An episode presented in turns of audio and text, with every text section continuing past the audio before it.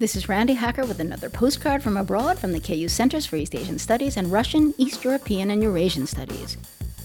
Just east of Prague is the Czech Republic's Bone Church, a famous destination for pilgrims and a preferred burial site for Central European aristocracy. Centuries of wars and plagues led to the practice of exhuming old graves to make room for new ones. Piles of bones from 40,000 corpses accumulated until, as legend has it, a monk went mad and began making candelabras out of the bones. More accurately, in 1870, the Schwarzenberg family hired a woodcarver to create an osteo-art. Fantastic formations from the skeletal remains, chains of skulls, chalices of hip bones, and a sprawling chandelier that incorporates every bone in the human body.